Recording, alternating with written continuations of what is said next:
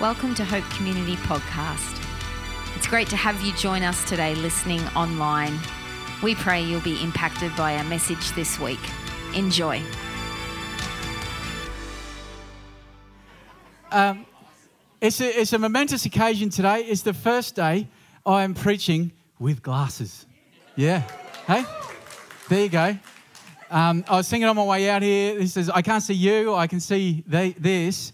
Um, but I thought it does increase my range of um, expressions. Look at that. Or in a pertinent moment. Be on the lookout for those ones, okay? Be on the lookout for those today. today, uh, today, I want to speak about power but a slightly different slant that you might be used to when we talk about power, because usually what we mean when we talk about power is God's power. But today, I'm talking about your power and my power. And you might kind of think, well, hang on a little bit. My power doesn't really matter in light of God's power, it's all about His power. Or you might think, compared to God's power, I. Well, I don't have much, do I? I don't have much power. Or the, your, the notion of your power might be something that you haven't spent much time actually reflecting on too much. But I want to show you what I mean this morning from a story in the Bible where people's p- power is actually very obvious and present. It's John 8, verse 2 to 11. You'll know this story, most of you will when I start reading. It says, Now early in the morning, he came again into the temple, and all the people came to him. And he sat down and he taught them. That's Jesus teaching the people. Then the scribes and Pharisees brought to him a woman caught in adultery, and they had set her in the midst. They said to him, Teacher, this woman was caught in adultery in the very act.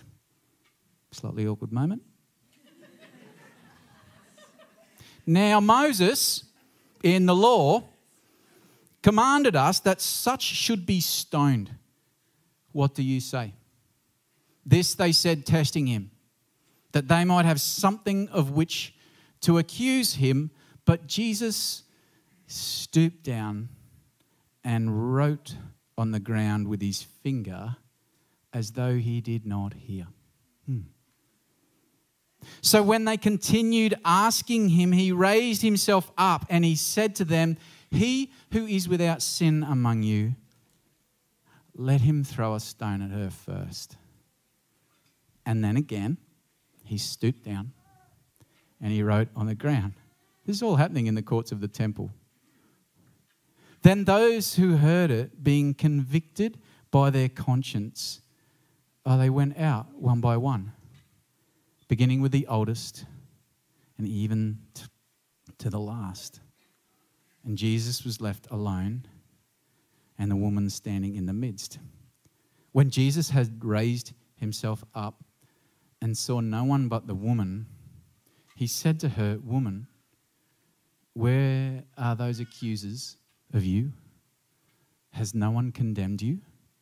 She said, No one, Lord. No, no one. Jesus said to her, Neither do I condemn you. Go and sin no more. That is a beautiful story, isn't it?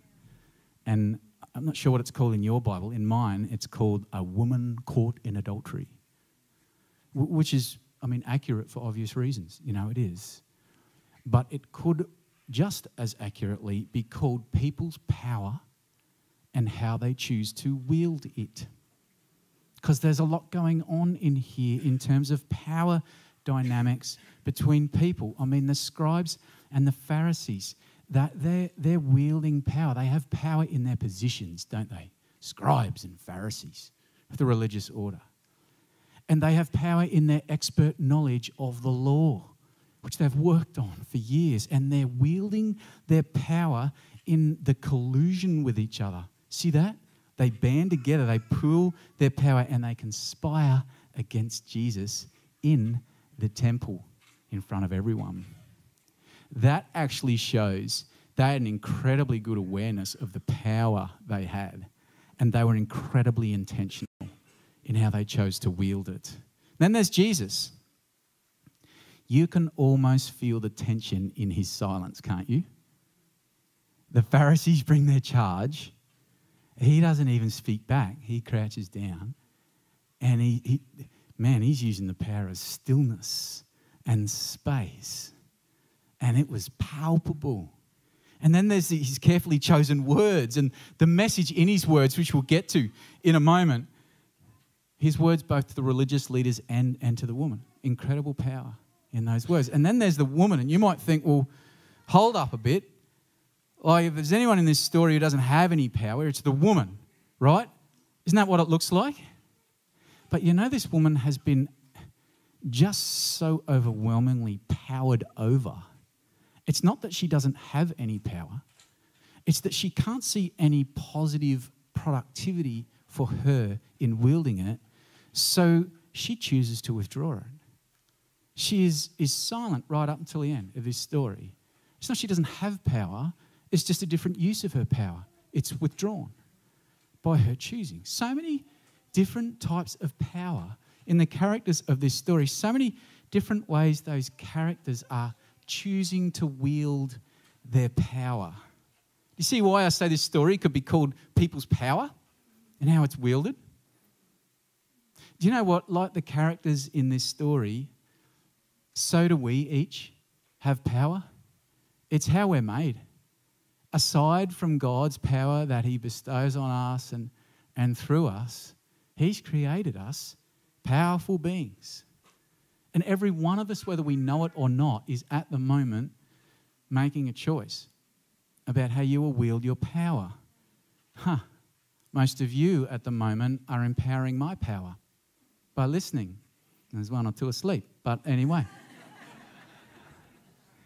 We have verbal power, that's clear. We have emotional power. And in relationships with each other, we make decisions about how to wield both, don't we? We do. We have physical power. We have size differences. We have personality power. And we learn over time what that is and we wield it. There is positional power. There's specialized knowledge power. There's the power of our choice and decisions and how we make our decisions and why and who they affect and who they don't. We have the power of association, who we're friends with, who we're not. Hmm. We have the power of possessions, how much we have, how we invest, the status we wield, where we don't invest. When you start listing off all the different types of power that are ours in our own right as we're created by God, well, it's surprising, isn't it? We're actually immensely powerful. And in different situations, whether we know it or not, we're making choices how we wield that power. Is this making sense? Yeah. Hmm. Here's the thing, though, when it comes to power. Have you seen these signs around? Where do you, where do you see those? Yell them out. Where have you seen one of those? Power lines, train station. That's it. Do you know why? Because power seen, power identified, and power engaged with according to the purpose which it was made for, oh, it's immensely useful, really helpful. But power not seen and power engaged with outside of how it was designed, it's deadly. Absolutely deadly. What about a what about a fire? Like I've got to look at this. This look at that. Doesn't that say warm a night in with roasted marshmallows? Yeah? A fire in a fire pit contained in a container with rocks on the ground and enjoyed at safe distance is fire within safe boundaries. And in that context, beautiful, beautiful. A fire without any of that in the middle of bush near someone's house, disaster. Disaster. This is the thing we've got to know about power, power seen, power identified, power boundaried well, so positive and helpful. Power not seen, power not thought about, power not boundaried, power not engaged with properly is dynamite. It's absolute dynamite. We don't like to think of ourselves as powerful beings, but I want to tell you, it's more dangerous not to see our own power than grapple with it. Mm. That's it. So here's the, here's a question of the moment How do we make decisions about the wielding of our power so that, as God intended, it's a, it's a blessing and a help for people, us and people around us, as opposed to being like dynamite that causes destruction? It's a crucial question. As a place to start, I'd like to draw your attention to something that I don't think we're as used to noticing in stories as we are dynamics of power. And it's this. Are you ready? This is like the foundation of safe use and productive use of power. All the characters in this story, they all have power and they're wielding it in different ways, but they are all doing it in the context of vulnerability. Let me show you what I mean. Look at the vulnerability in this story. Shift from power and look at vulnerability. The Pharisees, why were they wielding power as they were? It's because they were afraid of losing the positions they had. They were vulnerable and they knew it, especially in the presence of Jesus. This one, do you mind? Jesus, is he vulnerable here? Surely, like, have you ever thought of Jesus vulnerable? Do you know what? Jesus was vulnerable to the authority of the law, they could have pronounced judgment and they thought he was vulnerable at losing his life. From his point of view, he was vulnerable of dying too early. Before he got to the cross, he was vulnerable. And what about the woman? Well, her it's her vulnerability rather than her power that stands out to us the most, isn't it? So here we go. Every person in this story has power, and they're making choices about how to use it. And everyone in this story is also vulnerable and vulnerable to the wielding of each other's power wielding. Get that? When it comes to understanding power and how we wield it so it's positively and helpfully experienced, understanding the presence of vulnerability is the place to start. That's where it begins. Because decisions about power are inextricably linked to the presence of vulnerability and the dynamics of it in the situations we face. So, case study here. It's like we're back to uni, it's week one. Case study. Have a look in this story. Let's understand, let's see and understand the nature of vulnerability. Scribes and Pharisees, we've already spoken them, they feel vulnerable about their positions of privilege and power, and it's Jesus' power that is making them feel threatened. They think they stand to lose the place they have. Jesus, he can be charged and be killed too early in the law. It's possible they could kill him before his time. And the woman, well, she is already being absolutely publicly humiliated. She risks losing community connection, which is about survival. And at worst, she is vulnerable to death in that moment. The danger to her is very real. So, who would you say is the most vulnerable in the situation? I would say the woman. She could lose everything right there and then. I would say she's the most vulnerable. Good work, everyone. Case study complete. I want to suggest that when it comes to wielding your power in ways that are helpful for people, doing a vulnerability case study is incredibly helpful because usually we're used to just working out how we want to wield our power, and usually we're working out how to respond to others wielding their power but not as often are we used to asking, where is vulnerability in this mix? And who stands to lose the most? Who is physically vulnerable? Who's emotionally vulnerable? Who is wielding power and what vulnerability are they protecting? What's going on in this mix? Seeing vulnerability is the place to start when it comes to healthy uses of our power. You get it? Have you seen vulnerability before? Are you used to that? It's, I think it's a bit new for us, but it's a starting point of being able to use our power well. So we've done a case study. Now, I mean, it is week one of uni, isn't it? Who's going to uni? Is it week one? Because we're about to do a um, compare and contrast. Okay?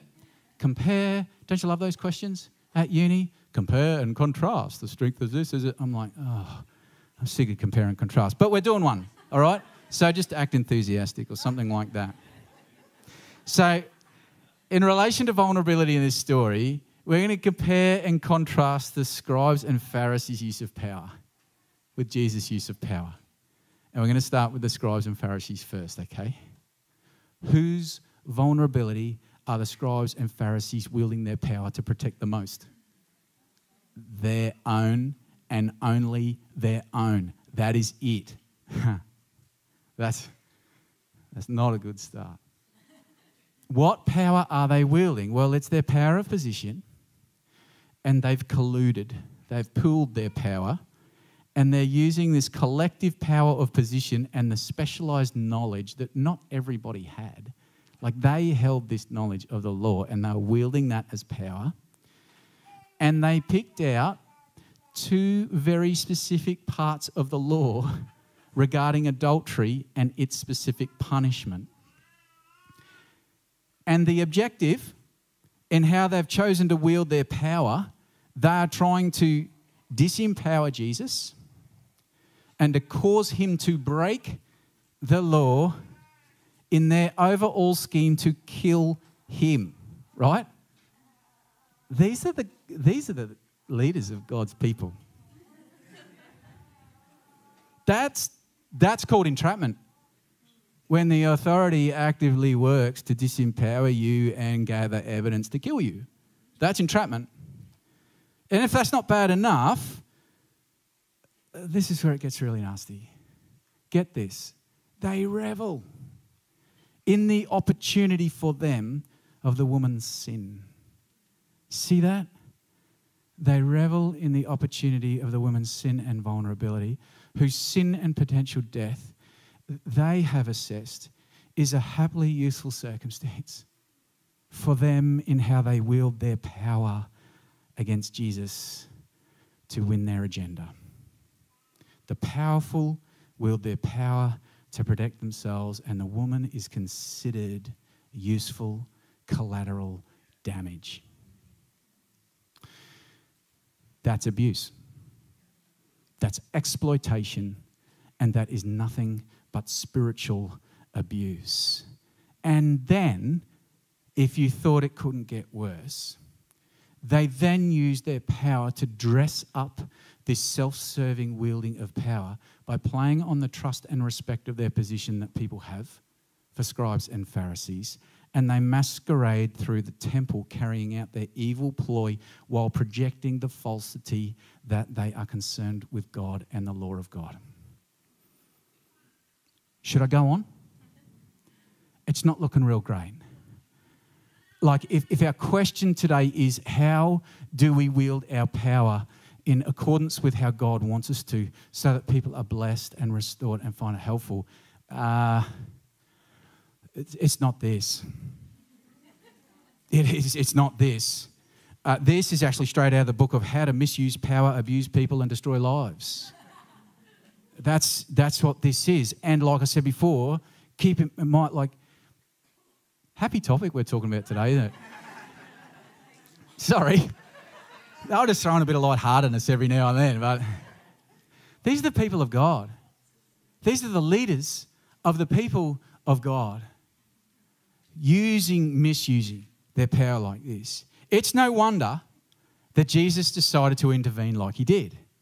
So let's move on now, right? Let's move on now in our compare and contrast study. And let's move from the scribes and the Pharisees. It's such a good news story. And look at how Jesus wielded his power in this situation. First question Whose vulnerability is Jesus wielding his power to protect the most? The woman's. More pertinent for us is not his. Not his. He has assessed the vulnerability and he has worked out the woman is most vulnerable. And so his first step in wielding his power is for her protection, for her care. And let's look at specifically what types of power Jesus wields and, and what objectives are his in his power wielding. And, and this, well, he blows me away here. Oh, this is amazing. The religious leaders wielded their power against Jesus in an attempt to have at least something to charge him with regarding the law. Did you notice that? They were desperately trying to have something to charge him with so that they could kill him, which means what? They know he's innocent. They know he's blameless. They know he's done nothing according to the law worthy of condemnation. Otherwise, they wouldn't be here doing this. So, as far as they knew, Jesus is innocent, and they knew it, and Jesus knew they knew it, right? So they hauled the woman caught in adultery, um, caught in the very act. So, in other words, there's, there's no question about whether this woman is guilty. They hauled her before him, and they picked out the two parts of the law that are relevant for her situation. Adultery is a sin, and you die for adultery according to the law and they publicly fronted Jesus in the temple and they pressured him. What are you going to do? What are you going to do? This was their most powerful and manipulative power play yet in trying to have something to cause Jesus to stumble and do the wrong thing because they knew he was innocent. Jesus didn't respond how they'd hoped. Do you wonder? I wonder how they did they come up thinking, this is going to get him? Oh man, in front of everybody, he's going to be a nervous wreck. He's going to stumble over his words. He's going to fumble about. He won't want to condemn the woman. He won't want to, he won't want to break the laws. We've, we've got him. Instead, the way he wielded his power, the tables were turned. Jesus just, don't you love, don't, I wish I had more insight in this moment. But they've done the, their darndest to, to make him stumble. And he just, is that it?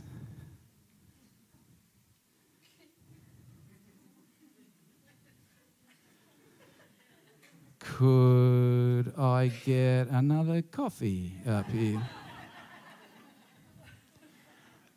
and it goes on. And it goes on. You know what happens in that moment as he wields the power of silence and space? They hoped he'd be nervous. They got nervous. That's what happened. They hoped he would feel attention. They started feeling the tension because they ramped up in their coming to him. What are you going to do about this, Jesus? I think they're starting to panic inside. That's incredible. Then, when the tension was sufficiently high, Jesus kind of stood up. And this is all he said. This is it. He who is without sin among you, Bring it. Throw a stone. He who is without sin among you, let's do it. Throw a stone. And then, and then he just crouched again and didn't even look up to see what happened. That's a fair risk. That's a bit of a risk right there, eh? That's a bit of a risk. But amazingly, one by one, starting with the oldest, through to the youngest, the scribes and Pharisees, pricked by their consciences, started to one by one just disperse. And they went away until Jesus was left as the only one with the woman. Does anybody else think, oh, hold up? Did I miss something? Like, like what happened in that? Like the Pharisees were prepared to, they didn't, they didn't have consciences. Like, they were doing their worst. They were abusing power. Well, what happened in that exchange when Jesus said, The one who's without sin, free go? What happened there? Well, who was it who was without sin among them? It was him. And he was the only one without sin among them. He knew it, but more importantly, they knew it. Otherwise, they wouldn't be there doing what they were doing. Jesus was the only one who would be doing any stone throwing that day. That's what he was saying to them. Mm. Also, worthy of note, who was there who was with sin? Well, the obvious one is the woman. Everyone knew that. That's the point. She'd sinned, she'd fallen short of the law's standard. The law said accurately, she's worthy of death. Jesus knew it. But the woman wasn't the only one there who was with sin. And he wasn't, and the woman wasn't the only one there who knew it. Everyone else there, life didn't stack up according to the law. Like, if they weren't, it'd be like you and I saying, We're sinless and we don't need Jesus. Now, they knew.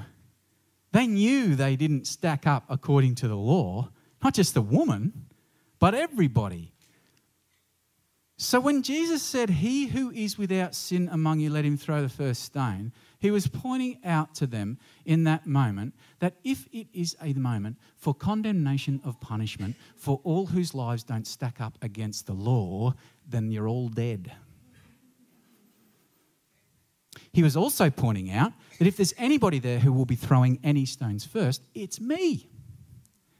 So, if this is a moment for me to enact condemnation and punishment now for crimes committed, I'll be throwing a lot of stones. The woman will die, and you're all worthy of death. And he was also saying, But in this moment, I don't want to throw stones of condemnation and death. The broader picture of the law is that God is a God of love and grace. And Jesus was saying, in this moment, I want to put in the broader truth that grace and patience of the Lord is also truth in the law. And I, in this moment, would prefer to win a moment of grace so I can speak truth and empower people to make choices to, to turn their lives to God and have life. That's a lot he said in those two lines, isn't it? That's what changed. So get this in what he said, Jesus was saying, I think it's better if we have a moment of grace to give the woman a chance to turn her life around and turn to me. And he was using his power to protect her vulnerability, but he was also protecting the Pharisees and scribes. He was saying, I don't want condemnation for you and punishment for you. And so I'm wielding my power, not protecting my own vulnerability, but I'm also protecting yours, even though you're coming to kill me. I think that's why, one by one, they started to disperse back because they realized He's protecting us, He's given us a moment of grace. Wow. One by one, they went away because they could no longer pay for the woman's condemnation when it would also be their own. And in the moment when they received grace and time from Jesus to consider their ways and choose life. That's cool. That's cool. I can't help but wonder if Jesus had a, like this big smile on his face as he stood up for that second time and he turned to the woman has no one condemned you? like he didn't know that was going to happen. Neither do I condemn you. Go and sin no more. He fronted the truth. He didn't step outside the law, he just brought a bigger picture of the law. Huh. See, the scribes and Pharisees, they, they only ever used their power to protect their own vulnerability. And they wielded their power by picking out the parts of the law that were relevant for them in seeing their agenda come about. That's what they did. And their goal with their power was to disempower and to destroy. That's how they wielded their power. But Jesus, Jesus used his power to protect the one who was the most vulnerable and the vulnerability of the scribes and Pharisees. And he wielded the power of full truth and his innocence so that others were empowered to choose life in Jesus' name. That's the results of our compare and contrast. It's a, it's a pretty stark contrast between religious leaders and Jesus, isn't it? When it comes to how they use their power. Scribes and Pharisees used their power to protect themselves at any cost to others. Jesus used his power to protect others' vulnerability. The scribes and Pharisees used the parts of truth that suited their cause and they wielded their power to disempower and destroy. Jesus uses his power to be a fosterer of and a speaker of the whole truth and grace of God's way with an objective of making the power of others powerful in their own decisions in how they live. Huh. How do we use our power in a way that is experienced as helpful and positive by all? We do the same.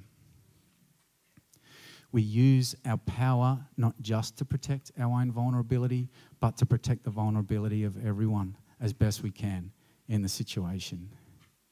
And we use our power to be fosterers and speakers of the whole compassionate truth of Lord Jesus Christ, not just the bits that support our cause in any one moment. It's how we do it. And we use our power as best we can to foster the power of others and see them in a position to be able to make choice freely without consequence about how they will live their lives for God. You know, when it comes to when it comes to stories about using power positively and helpfully, there's, there's just one story that comes to mind that I want to tell this morning. Um, it's not my story. I heard this story at a chaplaincy development day. So I'm risking this. You may have heard it before, wouldn't know. Anyway, if you have, just pretend it's the first time you've heard it. This blew my mind.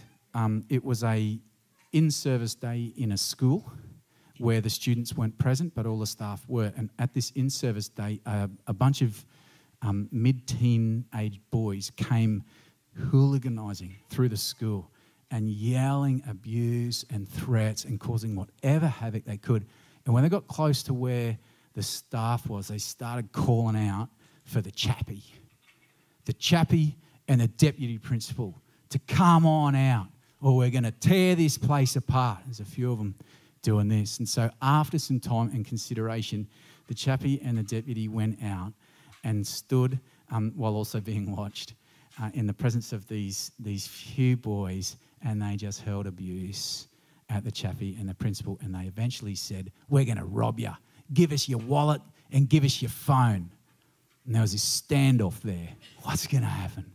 And I bet a million things went through the deputy's head and the chaplain's head in the middle of it, and they just kept hurling these, Give us your phone, we're going to rob you.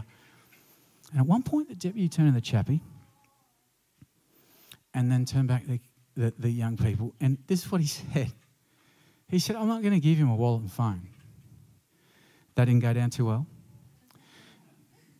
But then he said, Look, just out of curiosity, if you did have my wallet and phone, what would you do with it? And this took him back a bit. And the young people were, Well, well, I think we'd go down the bakery. And the deputy said, Well, I'm not going to give you my wallet and phone, but I can take you to the bakery. Why don't we go down the bakery? And the young people went, Oh, yeah, that sounds all right. Let's go. So they piled in cars and they drove down the bakery. Once they got down the bakery, the deputy said, Well, if you had my wallet and phone, what would you do once you got to the bakery? And they said, Well, well we would probably buy sausage rolls. So this is your true story. The deputy principal said to the attendant at the bakery counter, Sausage rolls all round, please, for these boys. Sausage rolls all round. They pulled up and they brought out these sausage rolls and they're all hoeing into the sausage rolls. And then they came to the end of them, probably with a little bit of nice tomato sauce on the top. They were loving it. And then the deputy said, Surely you wouldn't stop there. Like we're at a bakery, you've got my wallet and phone, you've had a round of sausage rolls. Anything else? And they said, Oh, well, maybe a nice finger bun or something like that. And so, literally, this went on. He got them ice finger buns And then after that, it was, well, you must be thirsty now. And so then they went to a round of chocolate milkshakes and all that. You know, the whole time they were down there, the deputy and the chaplaincy are having these beautiful conversations with those boys about what they're doing with their lives and how that's going on. And after a long time, it came about that they parted beautifully and amicably with restored relationship and no negativity or any damage. Don't you think that's cool? Don't you think talk about a positive and helpful wielding of power. You know, at the end of that, on the way home, the chaplain turned to the deputy and said, How did you, like, what? How did you think of that? You know what the deputy said back to the chaplain? He said, I've been, I've been watching you for long enough to know that your Jesus does stuff different. And in the moment when I was thinking about calling the police or powering back over, I thought Jesus wouldn't do that. He'd do something different. And that's what I came up with.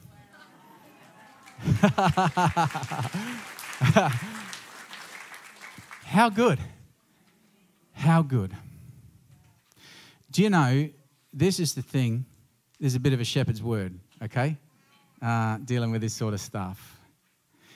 We exist in a world where the vulnerable keep getting exploited and become more and more vulnerable. We exist in a society that actually sees the misuses of power in the church more than they see the proper uses of power in the church. And where people who say and we truly mean we follow the Lord. So, never has there been a more important time for us to consider how we wield our power. Never has there been a more important time for us to become experts in seeing vulnerability and its dynamics in the situations we face. Never has there been a time more important for us to consider how am I wielding my power to protect the vulnerable, to speak truth and to live truth and how am I using my power to empower the power of the powered over? That's a lot of powers. How am I using my power to empower the power of the powered over? Okay, say that back to me. That's a, yeah. in seeing people in a position to be able to choose life in Jesus. Yeah. I'm going to pray that we get heaven's wisdom in the moments as we go this week, just like that deputy got so that we can be people whose power is experienced redemptively, restoratively, and in a way that leads to life in Jesus. Father, actually, Jesus, um, thanks for the cross. Never has there been a more pertinent action of you wielding your power to protect our vulnerability and not your own, so that we're empowered to choose life. In this moment, I'd like to pray for anyone who's actually on the flip side of this, who is in a relationship with an individual or an organization and you are being hurt by the improper use of power. Father, in Jesus' name, May Holy Spirit bring revelations of wisdom and insight in how to be protected and how to move to places of freedom and liberty well.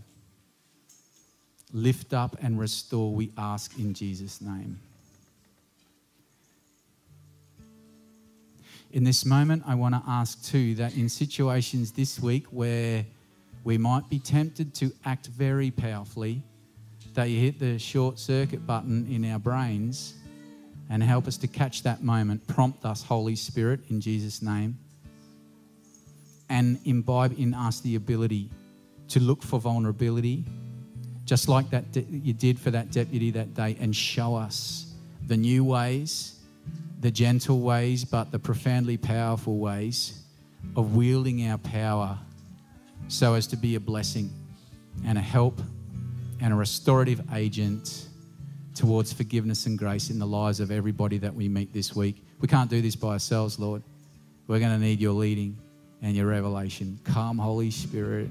May we become known as a people who wield power like Jesus. Amen. Amen. Yeah. Thanks so much for listening to Hope Community Podcasts. We hope you enjoyed today's message and remember to subscribe to the channel to keep up to date. From everyone here at Hope Community, have the best week.